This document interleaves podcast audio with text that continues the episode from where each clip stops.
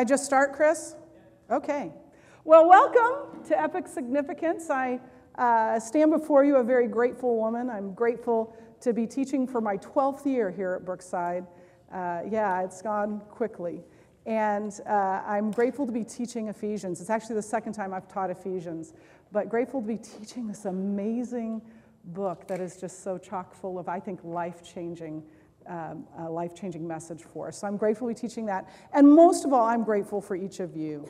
Uh, I, I know that you have intentionally chosen this study, and that humbles me, and I do not take that lightly. So thank you for being here. Uh, I like to start, and a lot of you have known me for a lot of years. Literally, I was calculating this. There, there are at least three women in here who have known me for nearly 30 years. So, uh, you, you know, a lot of you have known me very well for a very long time. But uh, just tell you a little bit about myself. Before we begin, I'm married to Jeff. We've been married, uh, celebrated a month ago today, our 27th anniversary, which I realize is longer than some of you have been on the planet. Uh, but I do want to assure you that the spark has not gone out of our marriage, as you can tell that is not the right picture, I don't think. I think we wanted the next picture on that one. Yeah, this is Jeff and me, and this is uh, my family was all here this summer, and uh, I love this picture. I don't like it of me. I wish there, you know, I wish that we could crop out some things, but. Um, my whole family was here, and we decided to have a family dance party at our family cabin. And uh, so we were dancing to a lot of different songs. And then my sister said, This one's for Amy and Jeff and put up a song, and, and they had us, just the two of us, dance. And uh, I don't know why we got picked out of the four couples in the family, but uh, we were. And yes, it was a Donny Osmond song, but. I think Jeff maybe had some mixed emotions about that, but he was willing to dance with me. And I just want to tell you, uh, just unequivocally, the, the spark has not gone out after 27 years. I am so blessed uh, that I get to walk day, uh, day, day by day with this wonderful, godly, humble, gentle man. We have three children. Our oldest son uh, is Josh. He is 23 years old, just turned 23 on Saturday. This one will make me cry. Um, those of you who have walked with me through the last four years um, know that it's been a rough road for Josh.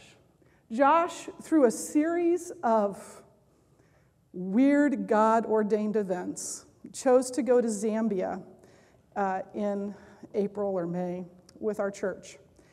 And to say that it was life changing would be an understatement.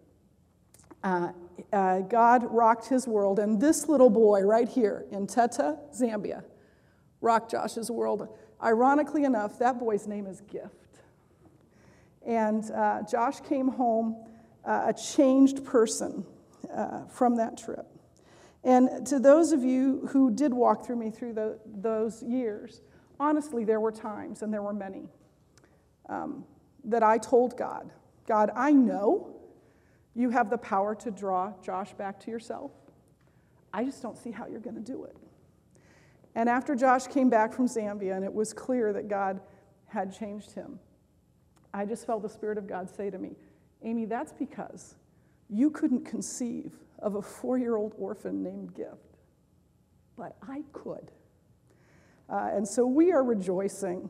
And you'll hear more about Josh, especially when, when we get to James. I write a whole thing about Josh, and I've had his permission to do so. The one I wrote last year, I didn't have his permission, so please don't tell him. But I think he'd give me permission now. Uh, so we are just praising Jesus for the changes that have occurred in Josh's life. We have a daughter that I've already introduced to you a little bit, Katie. She will be 18 on Monday, and she is loving every minute. This is one of her senior pictures. Uh, she is loving every minute of her senior year at Bellevue West. She um, comes home happy every day. And uh, I am pretty sure that I'm either going to have to have Mary Jo Osterholm's husband or Carol Finley's husband, or perhaps both, hook me up with some Valium when she leaves home next year, uh, because I am not looking forward to it. I uh, don't know how many moms can say that they, their 17 year old daughter is delightful, but my 17 year old daughter is delightful, and we're, we're very blessed. And uh, God worked on her uh, this summer as well. She, as a lot of you know, was intending to major in um, vocal performance at Belmont University. And um, she listened to God, and she is now going to be a social work major and become a social worker in the foster care system. Uh, maybe at Belmont, we don't know. She also would like for me to tell you that she is selling these Yonkers Community Days booklet. They're only five bucks. They're a great deal. The fleece sheets alone are worth it. That is a shameless promotion, but trust me, I saved hundreds of dollars on Christmas presents with this booklet last year. So that's that. Don't tell Mandy I did that because that's like totally a shameless plug. Our youngest son is Lane. He is 14. Uh, I know it's hard to see him there because he kind of just blends in. Uh, that, that was his first day of school camo outfit given to him by his older brother. Uh, he was very excited about it. And uh, he is, people don't believe he's 14 usually because he's nearly six feet tall. He wears a size 12 shoe. The saddest part about Lane growing up is that I believe that we are past the point where he is our most unintentionally funny child. For 12 years, I have milked stories of Lane saying things that he has no clue are absolutely hilarious. He said something this summer, and I thought, good, I got one. And I can't remember what it was. so, um, so I'm going to share an old one because this is probably my favorite one of all time. Was when Lane was probably about five or six, and we were at the funeral of Jeff's aunt who died at 100, loving Jesus all the way. You know you're old when you live in a nursing home, and we, I, we went to visit Aunt Jenny. This is, you know, I don't know, a year or two before she died. And I was walking Lane around because he was getting into trouble. And so I took him to see the dog and the birds, and I, and I sat down by this elderly woman, elderly woman. And she said, Well, who are you here visiting? I said, Oh, we're here visiting Jeanette Swenson. And she said, Oh, Jeanette Swenson was my favorite teacher in elementary school.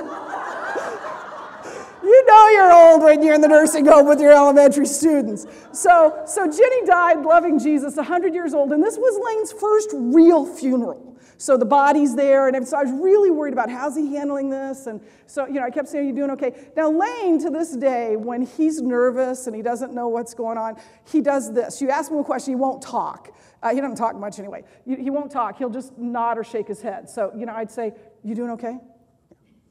You, you, you have any questions? And everything was yes and no. So we're sitting in the service, and I keep saying, Are you, are you all right? Are you? And then finally, he leans over to me and he says, Mom, I like this place. Can I have my birthday, birthday party here? now, we are in the chapel of the nursing home where Jenny lived. And I, I, I said to him, Dude, I don't know if the nursing home does, does birthday party packages, but I can ask. I have no idea where that came from. Um, and then a, a, a, rundown of our family would not be complete without uh, Barkley, the Wonder Sheepoo, who is seven years old. And um, I was pretty sure, I, I, I used to say we were pretty sure, and my entire family looked at me and said, no, you were pretty sure that we were going to lose Barkley this summer in July. Uh, he had a lump on his abdomen that the doctor said, very seriously said, I am nearly 100% sure that this is a fast growing malignant tumor and it needs to come out now. And then the last thing she said is there's an outside chance that it's a hernia because it's close to his belly button. I'm like, he's got a belly button? Who knew he's got a belly button?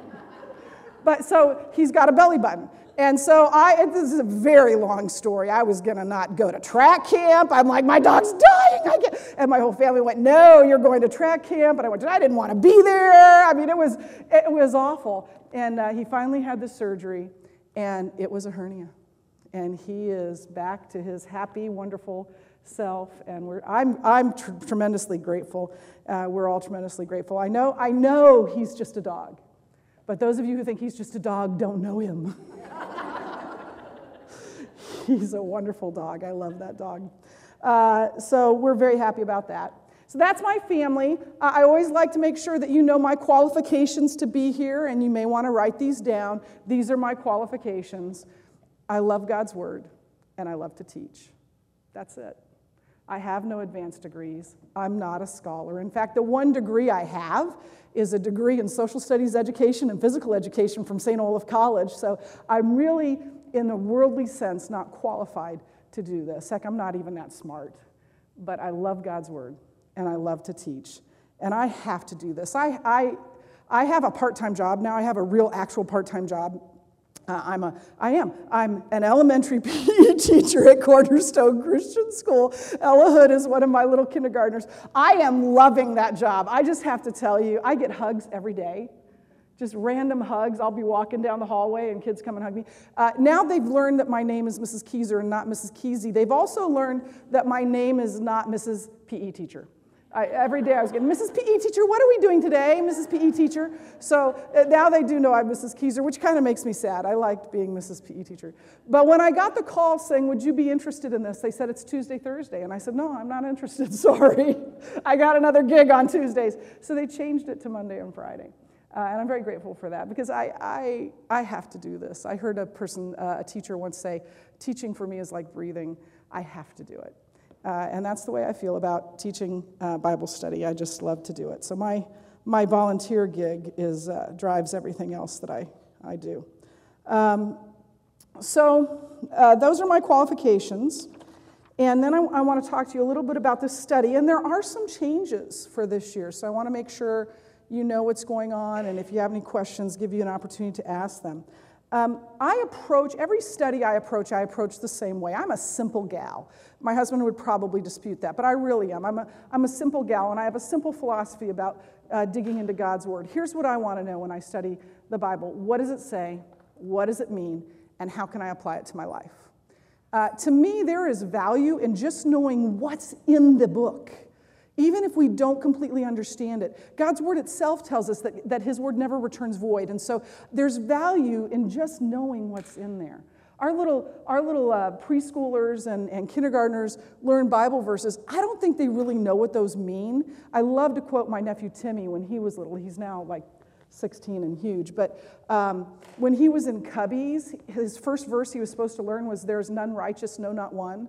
And this is how Timmy said it. He said, There is none. No, no, none. Now, he, he got it. I think he got the idea. He didn't really know what he was saying, but there's value uh, in knowing what God's word says. But there's obviously more value in knowing what it means. One of the things we'll talk about a lot in Ephesians is what does it mean to be in Christ? Paul uses the terminology in Christ a lot in all of his letters, but in Ephesians, it's everywhere. There's some sentences where it says either in Christ or through him or in him, like three times in one English sentence, which usually in Paul's sentences is like a quarter of a sentence. I mean, he, his sentences are very long. So he uses that terminology all the time. So then, what does that mean? That's really important for understanding Ephesians. What does it mean that we are in Christ, that every blessing we have is in Christ? And so we'll talk a lot about that. But even more, and and every year, my prayer for my studies is that what we are learning would penetrate past our minds and to our hearts and be lived out in our lives, that we would apply to our lives what God is teaching us. I think that what we're doing with the community groups within Bible study this year is really going to help that process. And I think the, the way the study is written a little differently is also going to help that process. So I'm, I'm excited about that. Um, so the questions are, will be similar, those of you who have been in this study before, to what we've had in the past. There are five days of questions each week. Each day has anywhere between six to nine or so questions. It'll take you 15 to 20 minutes uh, to do each day. I do recommend that you do it in five days. I understand, I don't even do it in five days. I have to do it in a shortened amount of time so that I can get to studying for the lecture. But I do recommend, I think it works better if you do it uh, in the five days. There, within those questions, there are three kinds of questions. They're regular questions, they just have a number. Then there are questions that are called thought provoker questions. You will know those because before, after the number and before the question, it says thought provoker, so that kind of gives it away. Uh, the way I define a thought provoker question is this it is a question that is designed to provoke thought. Uh, and it's, it, it, may, it may really, I mean, you'll have, you won't just be able to write down, you know, Paul. I mean, it is going to be more serious than that. You may have to think about it for a while. You may have to ponder it. You may have to leave it blank. And that's fine. Guess what? I've done that left them blank and then studied the commentaries and gone, oh, yeah, that's what I was thinking when I wrote that question. Um, so, it, you know, it, it may take a little bit of thought and it's fine to leave them blank. And then finally, there are a few that are called challenge questions, and they say challenge in front of them. And those are questions that you might have to go to some outside source uh, to find the answer, that it, it, won't be readily available to you within the text of Ephesians. Um, if you don't get the study done, so you get to Tuesday morning and you're, you know, oh my gosh, I only got one day done. Oh my gosh, I didn't get any done. Oh, please still come. This isn't Weight Watchers. When I did Weight Watchers, it was like, you know what? I know I gained two pounds this week. I'm not going anywhere near that meeting. Okay, this isn't that, okay? We're, we want you here, and you will glean from being with your small group uh, whether or not you did those questions. And so please come anyway, whether or not you got the questions done. Um, now, let's talk about a little bit um, about those reflection weeks. You will still have questions those weeks. Um, and they will still, there'll still be five days worth of questions. It, uh, uh, the, the powers that be here at Brookside are calling it like offsite or community days. I'm calling them reflection weeks because that, that reflects much more what I've tried to do with those. And so you'll still have five days worth of questions, but there will be fewer questions. And the questions will be designed to do a couple of things. They'll be designed, we'll go back over what we've already studied, we won't cover new ground. And then I'll, I'll i ask questions that are more about where does this intersect with my life? And, and make you ponder those things. So, for example, our first uh, reflection week is after we've done uh, Ephesians 1 1 through 210. And most of you know that, um, probably know Ephesians 2 8 and 9, where Paul says, For it is by grace you have been saved through faith, and that not of yourselves. It is the gift of God, not of works, so no one can boast. So I don't have that one up there. I, I don't want to scare you about that. Um, and so, um, what I talk about, part of what I talk about, which we didn't have time to talk about when, we, when I did this, the actual questions for uh, 2 8 and 9, is we have been saved by grace. What does that mean for our lives? If God has extended such grace to us that was undeserved, then how ought we be, be extending that same grace to people around us? So there are questions that hopefully will intersect with your lives and, and help you apply it to your lives, to reflect on what you've learned. What I wanted to do is create some time and space that we've never had before to really think about and so carve out that time. That's important time. The other thing, uh, to really, I didn't finish that sentence, did it? To really think about what God's saying to us um, through this study of Ephesians. Um, the other thing that it gives us time to do is really concentrate on uh, Bible memory verses. Now, we, a couple of things. We've always had, I've always had a memory verse at the top of every lesson. I don't know if you actually know that. Some of you could have been with me for 12 years and going, seriously? You've had a memory verse at the top of every lesson? Um, and, uh, and so, and I just leave it up to the leaders to decide whether or not to do, or, the, or you guys to decide whether or not to do something. We're going to be more intentional about it this time. Uh, we did this in Romans. I think I heard Carol talking about that. You're, you are going to memorize, and you can do this. You are going to memorize Ephesians 2 1 through 10 over the course uh, of this, this class. And we'll take it a little bit of time and we'll add some each week. And you'll spend some concentrated time on those reflection weeks learning those. And keep up with it. Don't wait for the, okay, I'll do this on the, the community day week. Keep up with it, but um, so, so that you can memorize that. Um, and, and I want to do that for a couple of reasons. One reason is that I believe that it's tremendously important for us to hide God's word in our heart, to have it there so that we can recall it. I really don't like it when there's a verse that I know and it's in there and I say, you know, somewhere in the Bible, doesn't it say, and I say something like it, it's really much better when it's really in there. It's solidly in there. In fact, uh, Psalm 119.11 says, I have hidden your word in my heart that I might not sin against you. It is as we hide God's word in our heart, it's as we really truly know and understand God's word that we can live it out. And so I think it's tremendously important for us to, to memorize these verses, and I want to challenge you to do that. And I know um, that it's not easy. Um, but we're going to give you some helps. First of all, it's going to be there every week for you to read through. And then online, and I don't know where yet. Chris isn't still kneeling back there, is he? No. Yeah. Uh, but I've actually recorded it. Um, and uh, Ephesians 2 1 through 10, and it will be available for you to download to a CD or to your iPod or your iPad or your i whatever you have that I don't have. But um, and and you can listen to it. You can listen to it in the car. You can listen to it at home. For a lot of you, now I did not do a song. I'm sorry. Songs really help me. It's how I learned the fruit of the spirit. Um, but uh, you know, it, uh, if you want to create a song out of it, that would be that would be wonderful. But I really would like to. Um, challenge you to do that.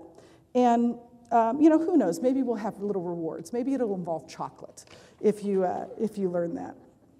Um, so, obviously, on the reflection weeks, there's, there won't be a lecture. I can't go, you know, from 192nd and Blondo or Blair or wherever those houses were to, you know, all over. But uh, so there won't be a lecture, but you will still have a lesson, and you will, you will still have that time together as a group going over that. Uh, and then you'll get time just to be a part of each other's lives, which I think is really going to be a, a special thing. Uh, so there'll be re- more review weeks than covering new ground. Do you have any questions about those weeks? For our purposes, there will only be two weeks um, that have questions. The last community day is the last day. And so we will have finished the study, and then you'll have a time to just really fellowship and, and enjoy one another at the end. Um, no questions? Everybody on board? I hope so. So, why don't we just end uh, just the last few minutes uh, and talk about the letter of Ephesians, Paul's letter to the Ephesians. And um, this is like a hundred pages of, because theologians are nothing if not loquacious. They love to write. And so this is like 100 pages of reading distilled down into five minutes. There's a whole lot more to this, but I'm just trying to give you uh, just the, the highlights of it. Um, I love this quote from, and I, every time I say his name, I may giggle, and I'm going to say his name a lot, so please bear with me. But the boy's name is Klyne Snodgrass. Now, please, you know, how do you say Klyne Snodgrass without laughing? But, uh, but I love this quote. He's a doctor, so we'll call him Dr. Klyne Snodgrass. I love this quote from him. He says, Pound for pound, Ephesians may well be the most influential, influential document ever written. Uh, and then he, he makes a case for that statement. But it really, truly is. In fact, uh, the letter to the Ephesians was John Calvin's favorite book of the Bible, uh, which I find, you know, all my Presbyterian friends just went, oh.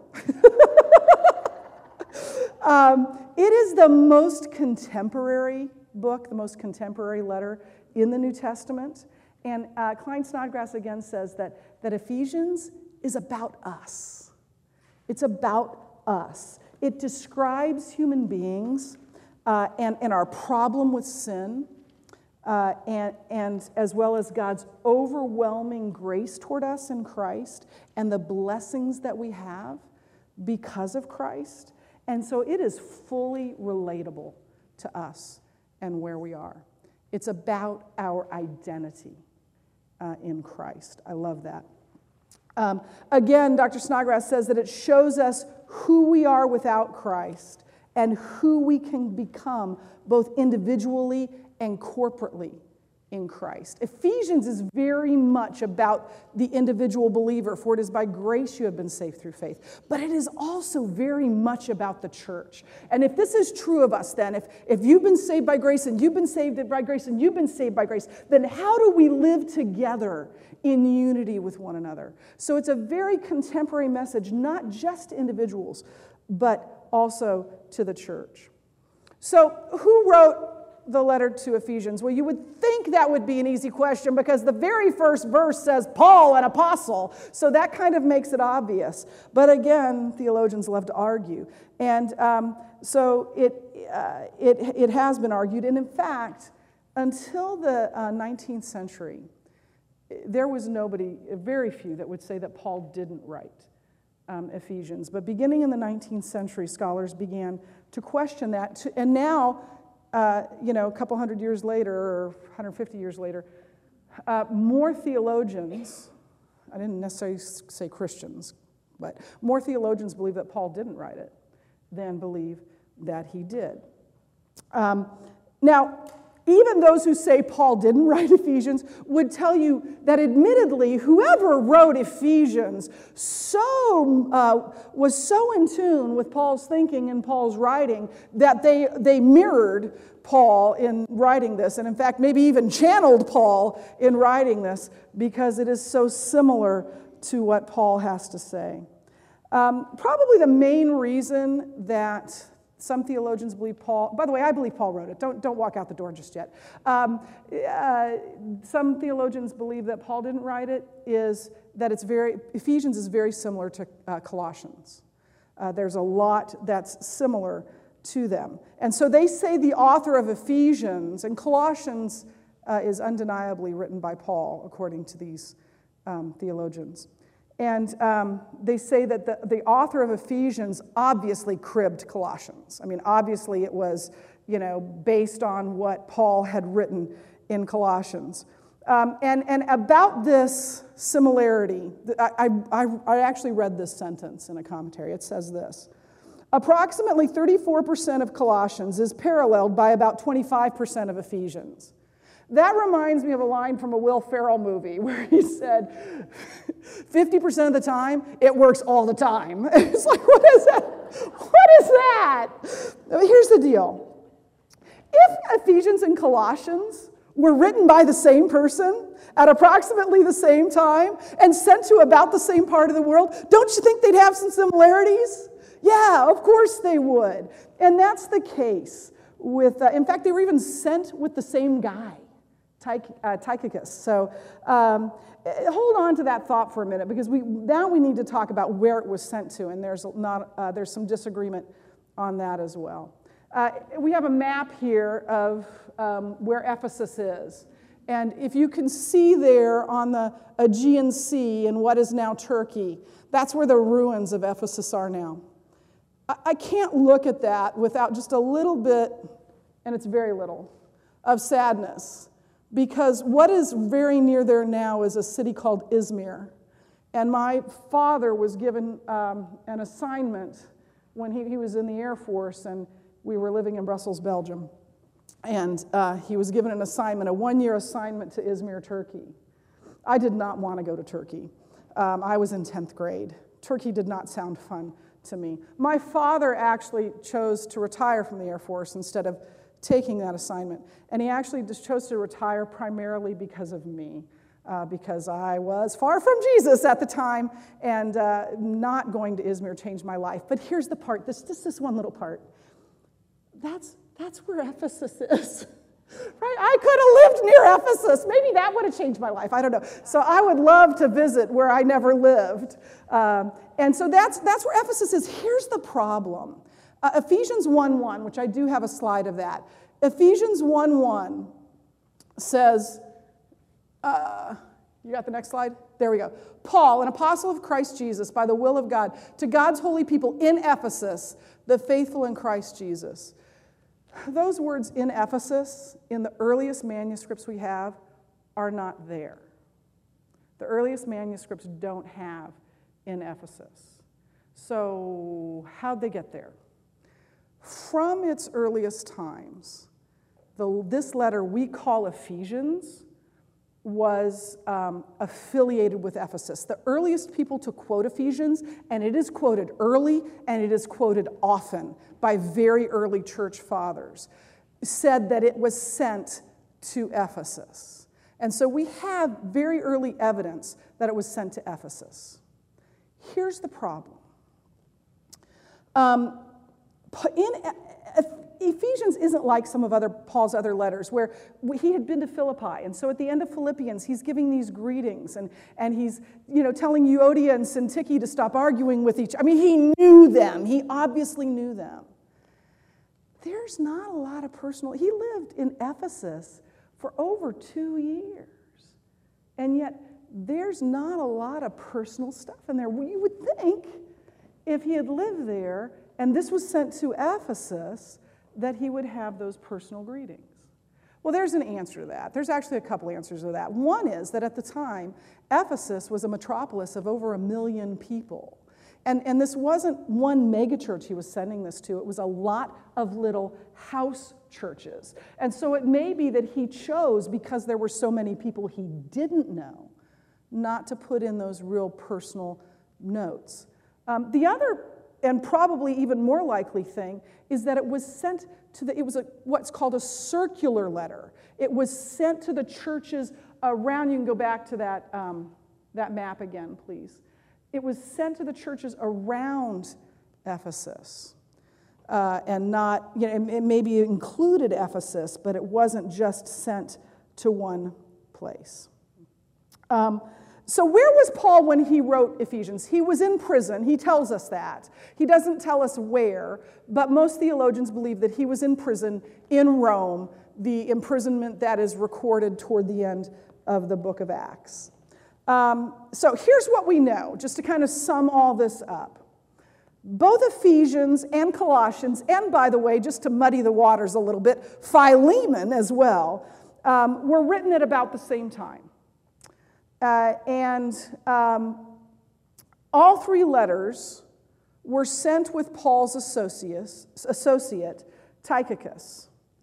Uh, and so Tychicus would have sailed from Rome in Italy, where Paul was, to Ephesus, and then on foot gone to Colossae, where Colossians was, uh, as well as um, to Philemon's house, because Onesimus, the slave, this is a whole different thing, uh, was with him. And uh, so on that journey, what would make sense is that he distributed this letter to the Ephesians, to the environs of Ephesus, um, to the churches that were in that area. That's why Ephesians is a more general letter than Colossians. Colossians teaches specific things about specific problems to a specific church. Ephesians is a more general letter to churches in the environs of Ephesus. So it makes sense then. Would there not be similarities between two letters that were written by the same person at about the same time to address similar issues, but one was sent to a specific church and the other was sent to a series of churches in the area? So the conclusion to me is obvious that Paul wrote Ephesians and, um, and wrote Colossians and Philemon as well. Um, and that accounts for any similarities as well as any differences. When did Paul write it? Around AD 60. How does she know that? Well, it's based on the timing of Acts and the timing of his imprisonment that is recorded there and, uh, and his other letters. So around AD 60 is probably when it was written. Sort of a general outline, just a very general outline of Ephesians. The first half, chapters 1 through 3, is primarily, but not completely, theological. This is pretty typical of Paul, that he'll take half the uh, letter to talk about theology, and then he'll take the other half to apply it. So, in that part of Ephesians, there's a lot of worship, actually, prayer and praise of God. Uh, verses 3 through 14 of chapter 1 is one long sentence of praise to God in the Greek. So uh, he's going to talk about who we are in Christ and all God has done for us in Christ uh, in that first half. The second half, chapters 4 through 6, is primarily, but not completely, uh, ethical application of the theology that he just gave. In fact, um, uh, Ephesians 4, verse 1 says this As a prisoner for the Lord, then, I urge you to live a life worthy, worthy of the calling you have received. So he spends three chapters saying, This is who you are in Christ. This is what Christ has done for you. Therefore, that then, live a life worthy of the calling you have received. Uh, and so it's an application of what we've learned.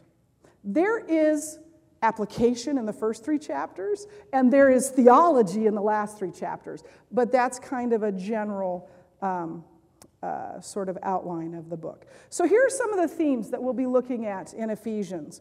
The first is God's pursuit of us. He has always been at work, and He is still at work in our lives. The second is who is Jesus? Who is this Jesus that the universe was uh, the universe is centered on him, and God intends to bring all things in heaven and on earth under his control. Wow, that's what, that's what theologians would call a high Christology um, of, of who Jesus is. Um, and then, thirdly, the blessings that we have in Christ. One of the first things you're, you're going to read is that we have every spiritual blessing, it's ours in Christ. And so that concept of being in Christ is going to be very important. Fourthly, um, is the theme that we are saved by grace alone, through faith alone, in Christ alone. And that's part of our memory passage. Fifthly, is community and unity. How do, we, how do believers live together in unity? Uh, what does Christ's sacrifice for us have to do with how we relate to one another? Which I love that this book that's so much about community, I had already decided to teach this book before Women's Bible Study decided to make the changes they were making. And they didn't know that Ephesians has a lot to do with community. So God uh, does work wonderfully in those things. Uh, sixthly, it, there's a contrast in Ephesians between who we once were and who we are now in Christ. In fact, Ephesians 5 8 almost serves as a summary of the whole letter, where Paul writes, For you were once darkness, but now you are light in the Lord. Live as children of light. This is who you once were, but that's not who you are anymore because of Jesus. So become who you are, Paul is saying. Uh, the seventh thing is worship and prayer. In fact, I think one of the purposes of the worship that is so prevalent in the first three chapters is to teach us what worship is so that we know what it means to worship. Uh, family relationships, and we will get into marriage. A lot of chapter five is about husbands and wives uh, living with one another. Uh, and spiritual warfare. Chapter 6, if you know anything about chapter 6, you know that it's the put on the full armor of God. So, just to finish up, Paul's desire for the Ephesians, and I believe for us as well, is that they and we would be encouraged and united in love, and that they and we would understand what God in Christ has done for us and that they and we would understand who we are in Christ. Um, ladies, Ephesians is, in the words of one theologian, relentless, relentlessly relational. That excites me. I'm a relational person, and I think women tend to be. And I'm so excited to, to find out what God has to tell us about life, about Himself, and about our relationships through studying Ephesians. Let's pray. Father God, thank you for this day. Thank you for these women. Uh, thank you for this opportunity to get started uh, and, and learn from you about Ephesians. We love you, Father. We praise you, uh, and we thank you uh, for the word you have given to us. In Jesus' name, amen. I'll see you next week.